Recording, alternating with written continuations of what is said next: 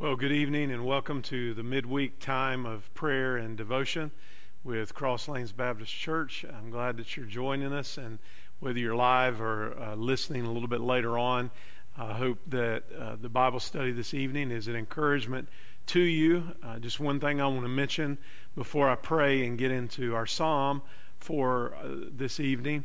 Uh, we're going to start a new prayer emphasis on Sunday, uh, so stay tuned for that uh, with us being limited in so many ways with our gathering and being able to get together in groups and so forth. Uh, we've tried to keep a prayer emphasis going. Uh, we took a little bit of a break from our official information going out here the last couple of weeks, but we're going to renew that again and try to take that through the remainder of the summer as we see uh, what happens and uh, how soon things begin to improve. Uh, but I'm thankful for everyone who has gathered with us on Sundays and has been able to do that. Uh, we continue to have a lot of space in the room.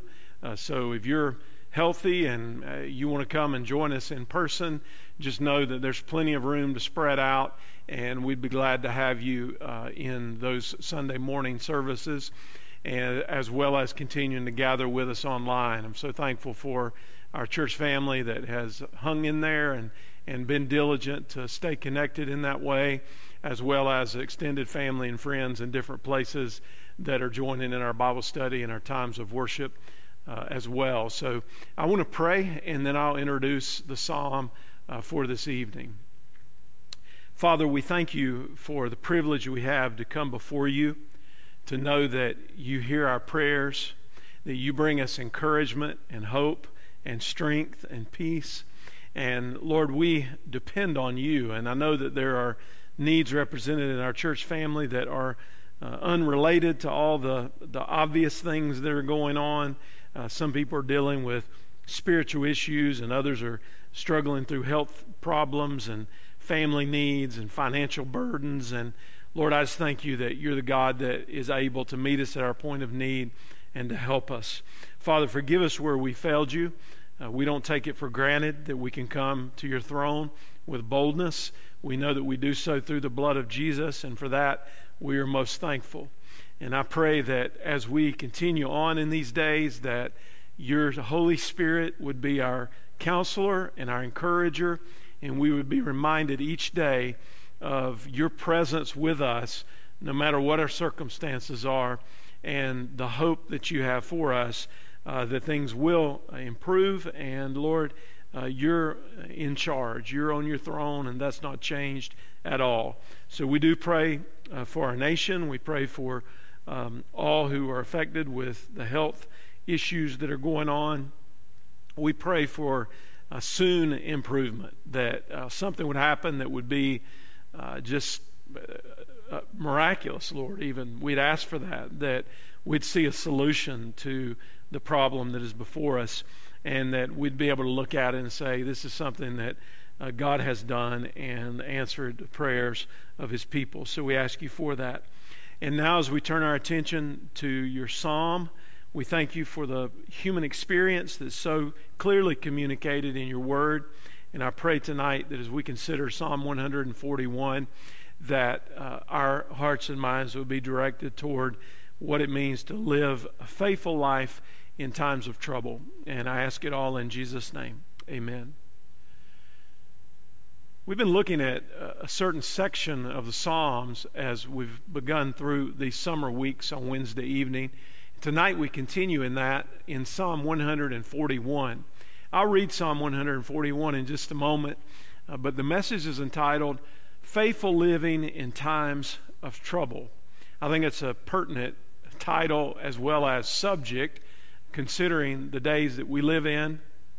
The psalmist was experiencing times of trouble, real life trials and tribulation, and he cried out to God and wanted to speak to God and have God hear him with a real sense of urgency. Uh, the preacher Alexander McLaren from years ago said of this psalm, it's a prayer of a harassed soul, tempted to slacken its hold on God and therefore betaking itself to God. One of the things that's certain is that throughout the history of the church, particularly in times of darkness and times of persecution, times of difficulty. The church has turned to the Psalms for worship. And in turning to the Psalms for worship, has communicated uh, real life emotion and feelings to God, as well as hearing back from God through His Word in order to be encouraged. So I'm going to read Psalm 141. It's 10 verses. And if you have a Bible or can find it there, uh, maybe on your phone or iPad, I'd encourage you to follow along. Beginning in verse 1, he says, Lord, I cry out to you, make haste to me, give ear to my voice when I cry to you. Let my prayer be set before you as incense, the lifting up of my hands as the evening sacrifice. Set a guard, O Lord, over my mouth Keep watch over the door of my lips. Do not incline my heart to evil things, to practice wicked works with men who work iniquity, and do not let me eat of their delicacies. Let the righteous strike me, verse 5, it shall be a kindness, and let him rebuke me. It shall be as excellent oil. Let my head not refuse it. For still my prayer is against the deeds of the wicked their judges are overthrown by the sides of the cliff, and they hear my words, for they are sweet. Our bones are scattered at the mouth of the grave, as when one plows and breaks up the earth. And then verse 8 But my eyes are upon you, O God the Lord. In you I take refuge. Do not leave my soul destitute. Keep me from the snares they have laid for me, and from the traps of the workers of iniquity. Let the wicked fail into their own nets while I escape safely. There are several lessons that I want to draw your attention to in Psalm 141. The first is this we learn about the importance of faithful prayer. He begins to speak about prayer in verse 1 when he says, I cry out to you, God, uh, make haste to me. And one of the things I get from that is I think that trouble has a way of giving an edge to our prayers because it creates a very real sense of urgency in our lives. The psalmist cried out and he asked God to move and to give ear to his voice. So when a child cries out to their parent, the parent hears the cry but the parent also hears the voice. In fact, if you have kids or grandkids, you can probably pretty easily identify the particular voice it is that's calling your name. When one of your children says mom or dad, uh, you probably recognize which child it is, not just the words that are coming from their mouths. And the beautiful thing about this is that the Lord is moved by the cries of his people to action, and he hears our voice. Now, note here in verse 2, the psalmist says, Let my prayer be set before you as incense, the lifting up of my hands as the evening sacrifice. Now, verse 2 has a direct connection to the worship that took place in both the tabernacle and the temple. This is a reference to what the priest would do in leading the people to worship. And you might remember uh, from the Old Testament that in the tabernacle there was an outer courtyard, and the worshiper went through the gate, and the first thing that he saw on the right hand side was the altar of brass with four horns, one at each corner, and he would see the sacrifices that were burning there. As the priest went further along, he would come to a laver like a pedestal and with a bowl on it with water. And that's what the priest would use to both wash the sacrifices and his own ceremonial cleaning as he prepared to enter the holy place. As he went inside the holy place, he saw three things. On the left was the seven branched candlestick, which was the only source of light in the holy place. On the right side uh, was a table referred to as a table of showbread, on which every week 12 fresh loaves were put out that were made of unleavened bread. Those 12 loaves symbolized the 12 tribes of Israel, and the table was a symbol of the fact that God's people are invited into his presence. God is the host, but he's the one who invites us into his presence. A little further in, before the priest arrived at the veil separating the holy place from the most holy place, there was a small incense offering uh, and an altar there that was the place where the incense was laid. It was not for blood sacrifice, it was for incense that the priest would light up and it would give off a fragrant smoke and a fragrant perfume. And it would go throughout the entire tab- tabernacle and throughout the holy place. And it symbolized the people communing with God, the priest interceding on behalf of the people, and God receiving the prayers and the worship of his people eh, at his throne in heaven. And David's essentially asking in this psalm God, when I cry out to you and I do it with haste, I'm asking you to hear my prayer and to accept what I'm saying. It brings to mind Revelation 5 and verse 8. Listen to what the scripture says. Now, when he had taken the scroll, the four living creatures and the 24 elders fell down before the Lamb, each having a harp and golden bowls full of incense, which are the prayers of the saints. Or what about Revelation 8 and verse 3 and 4? Then another angel, having a golden censer, came and stood at the altar. He was given much incense that he should offer it with the prayers of all the saints upon the golden altar which was before the throne.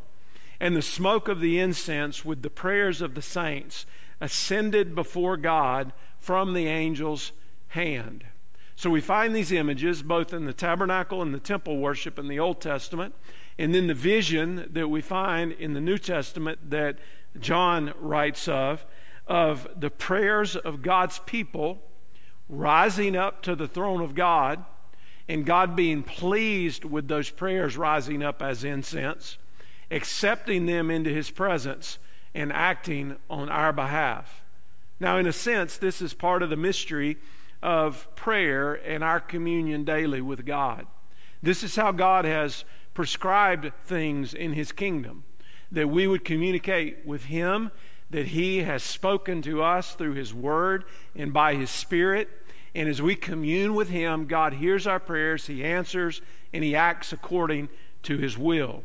Now, every day the priest would offer to God the continual burnt offering, not just the incense offering, but the burnt offering. And as they went through the gate into the first court where the worshipers were, they would see that large brass altar that I already referenced, where animals were offered in sacrifice to God. Those animals were offered, and they were intended to be a continual sacrifice to God. And the reason was to show the people that their only standing with God and their only access to God was through the means that God had prescribed. And ultimately that would be fulfilled in the once and for all sacrifice of the Lord Jesus Christ. And the reason that we have full and free access before the throne is because he has interceded on our behalf by giving of himself. We pray with Jesus as our mediator and with the Holy Spirit interceding on our behalf as well and we lift up prayers to God that God requires of us, but are also a blessing to us. The second lesson is that we learn about the importance of faithful speech. The importance of faithful speech. In verse 3, the psalmist says, Set a guard, O Lord, over my mouth. He says, Keep watch over the door of my lips. Now, God has given us eyes to see, He's given us ears to hear, He's given us a mouth with which to speak. The lips serve as the door for our speech. So, David says, God, keep a door, uh, a watch over the door of my lips. Now, here's the imagery that comes to mind uh, a watch is similar to a sentry. A sentry is a soldier who is armed. So if you were to go to a military installation, they might call it by different terms, but that military installation is always going to be guarded.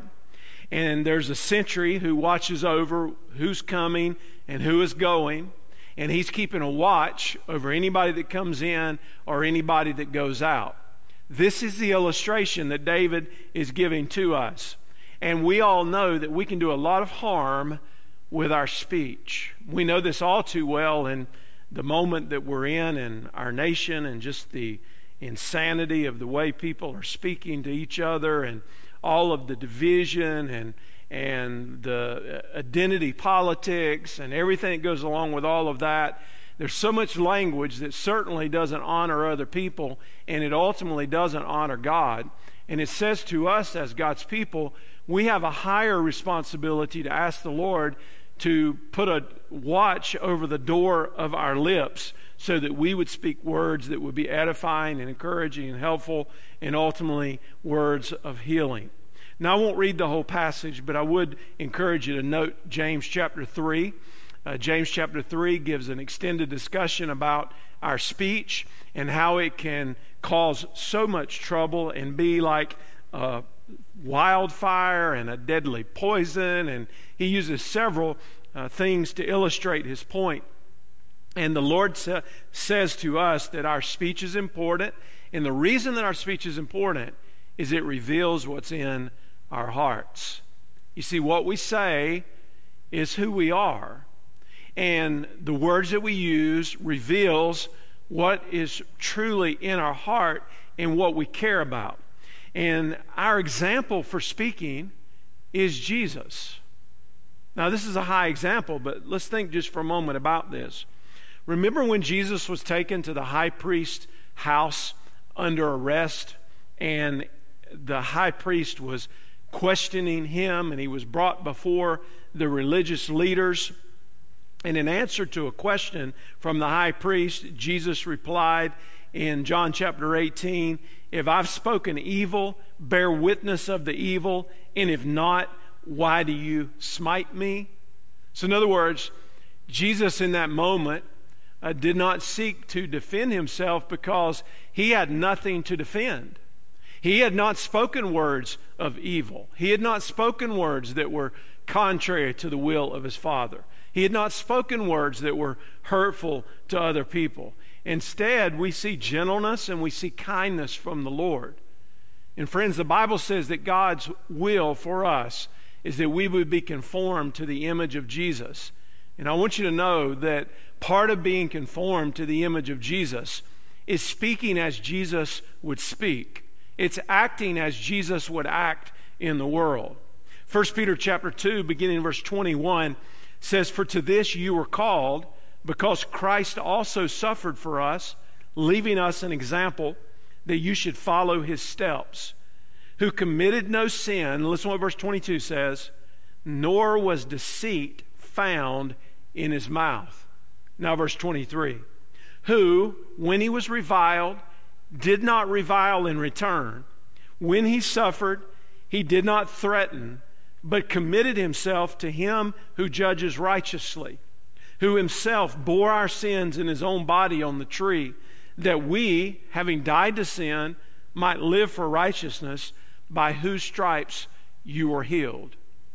So if Jesus, when he was reviled, reviled not, and when Jesus was spoken evil of, he had committed no sins and he had nothing to say about it. If that's the example of Jesus, then why do we think that we can get by with speaking and acting like the rest of the world does and yet still call ourselves Christians and certainly faithful Christians? Lord, put a watch over the door of our lips. Third lesson is this we learn about the importance of a faithful heart. We learn about the importance of a faithful heart. Look again here in verse 4. He says, Do not incline my heart to any evil thing, to practice wicked works with men who work iniquity, and do not let me eat of their delicacies. You know why the Bible talks so much about the heart? because the heart represents the real you. It's your heart that God really knows. See, I can put on a front for you. You, you can actually say the right things and put on an ex- exterior that looks correct and consistent with the Christian life. But if your heart is not right, God knows that. And your heart represents your personality, your mind, your will, your emotions, your affections. All of these things come from the heart. And that's why we're told that we are to guard the heart. Proverbs 4 and verse 23. Above all, guard your heart, for everything you do flows from it. Now, the psalmist says here, Do not let me eat the delicacies of the evil. I think what that implies there is friendship with the world. And now, I'm not talking about relationships with people so that we can simply be a good neighbor or share the kindness of God the, with them uh, and love others as we love ourselves. I'm not talking about building relationships and sharing the gospel, but I'm talking about identifying our lives and having a friendship with the world because the Bible says that friendship with the world, and the world being in a negative sense, is enmity with God. And we will be sure where our allegiances lie. Uh, C.S. Lewis said there's a subtle play of looks and tones and laughs as those to whom he is speaking. He will assume, at first only by his manner, but then presently by his words, all sorts of cynical and skeptical attitudes here that are not his, but they might become his. And he says all mortals tend to turn into the thing that they are pretending to be. David was close to God, but he knew that he could be pulled into sin if he wasn't careful. Why do you think that oftentimes young people who have been raised to do what is right, they know what is right, in their heart, they've even started out with a desire to do what is right, but then they put themselves in compromising situations where the majority of the people around them are not doing what is right, and they get in, the, they get in that environment and little by little, their integrity is chipped away at. And if they are genuinely born again, I believe the Lord will bring them back ultimately to where they need to be. And if they're not, it will be evidence of that. But it's a clear warning that when we're close to God, we recognize that it's easy to drift away from God. So the psalmist is referring to the dangers of associating with evil people. He's referring to the dangers of the imitation of evil people that we need to be careful about. And then the uh, next lesson is that we need to learn about the importance of faithful surrender. And we move now to verse 5. Uh, let the righteous strike me, it shall be a kindness, and let him rebuke me, it shall be as excellent oil let my head not refuse it. Now, the language here is a little bit confusing, but essentially what he's praying for is a teachable spirit and the humility or the surrender to God ultimately to be able to be rebuked or corrected should we need it. Now, let's just be honest. Nobody likes rebuke. Nobody likes correction. In fact, sometimes we get angry when we get rebuked or we get angry when we get corrected. And David's praying for the ability to take that rebuke. You remember when Aaron allowed the Jews to make a golden calf in the camp while Moses was up on the mountain? And um, Moses is up there communing with God, and they're down there making a golden calf uh, to false worship, to worship of idolatry. And Moses comes down and judgment is executed on the people for what they've done. And Moses said uh, to Aaron, Exodus 32 and verse 21, What did this people do to you that you have brought so great a sin upon them? Now, you know, Aaron, he made excuses and all sorts of nonsense trying to get himself out of the situation. But the point is this um, Moses brought that rebuke on him, and it was a timely word and it was also a well deserved rebuke. Proverbs 27 and verse 6 says, Faithful are the wounds of a friend. And we need to learn in our spiritual life, especially if we surround ourselves with good people who care about our walk with Christ and care about our spiritual life, we need to learn that sometimes people are going to need to say difficult things to us. We're going to need to put ourselves in a position to be accountable. And then when that accountability comes, we need to be sure that the pride is not so great in our hearts that we can't take it or we can't stand for it or we don't receive it and learn from it uh, because that's what God would have us to do. Also remember Hezekiah in the Old Testament, uh, the king who ultimately was a good man, but he got slack. And you remember he showed the Babylonian ambassadors all of his treasures and his gold and his silver. Uh, 2 Kings chapter 20. And Isaiah comes to him and, and says, uh, uh, What'd you show him? Hezekiah says, Well, everything. And Isaiah said, Well, a day is coming when they all will be carried away to Babylon in judgment. It was a strong rebuke. You remember when Nathan rebuked David? David knew this full well. He was guilty of the sins of adultery and murder. And it was the prophet who came before him and told him that he was the man. And then David realized, because of the rebuke that he received, that he had sinned against God and God alone. So I just ask you the question do you take it well when you're rebuked? That's a sign of Christian maturity. I didn't say, do you like it? I said, do you take it well? And are you humble enough to grow from it? David prayed that God would give him the humility of surrender and uh, God would help him to see the wrong and to get it right. Humility empowers us to receive spiritual correction when we need it. Now, he continues the discussion here in verses 6 through 10, and he concludes in verse 10 Let the wicked fall into their own nets while I escape safely. And he's already communicated to God here in verse 8 God, uh, my eyes are upon you, and in you I take refuge. See, this is what prayer does. This is what surrender does. A life of faithfulness says, I, see the problems over here. They're, they're real. Uh, I can't do anything about most of them. But even greater in my vision is God. And if I get my eyes off of the problem and I see God for who He really is, which helps me to put all of the rest of life into perspective, then the Lord is going to give us what we need, and He will be our place of refuge. That's the hope. With a focus on God and placing our trust in Him and in His plan, that we will be able to walk safely through many dangers and temptations, and we'll arrive home in the presence of the Lord. I've been thinking a lot lately about the Christian life as as pilgrimage. And I was thinking in terms of, uh, especially of Augustine's writings of the city of man and the city of God, or the focus on earth and the focus on heaven.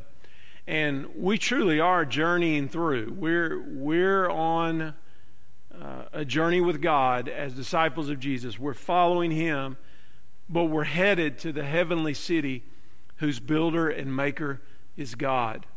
And if the Holy Spirit will help us, if we will surrender to Him, He will help us continue to keep our eyes on God, to understand our purpose, purpose and usefulness in the here and now. And He'll give us the refuge that we need, no matter what it is that we face on that journey. And God blesses us in that way, and for that, we can be exceedingly grateful. I want to pray for you tonight, and I'm going to wrap up our Bible study. I just say to you, if you happen to be listening and you don't have a relationship with God through the Lord Jesus Christ, that's the first step on the journey. That's the first step on the pilgrimage from earth to heaven is to come into God's family through faith in Jesus, turning from your sins and turning to Him. And then He'll see you through. He's promised He'll never leave you nor forsake you if you'll follow after Him. Let's pray together. Father, thank you tonight for your word. I'm so grateful for this psalm. Uh, it does give an edge to our prayers. Uh, we're mindful of just how much we need you. And I pray that we would come to that place where we would say, as the psalmist did, God, my, my hope is in you. My eyes are on you, and in you I take refuge. Help us, Lord, for that to be the case. I pray you'd bless the remainder of this week. We look forward to gathering back together in worship um, this coming Sunday. Uh, but continue to watch over us and bless us and keep us. And we ask it in Jesus' name. Amen. Look forward to seeing you all soon, and uh, Lord bless you. Have a great week.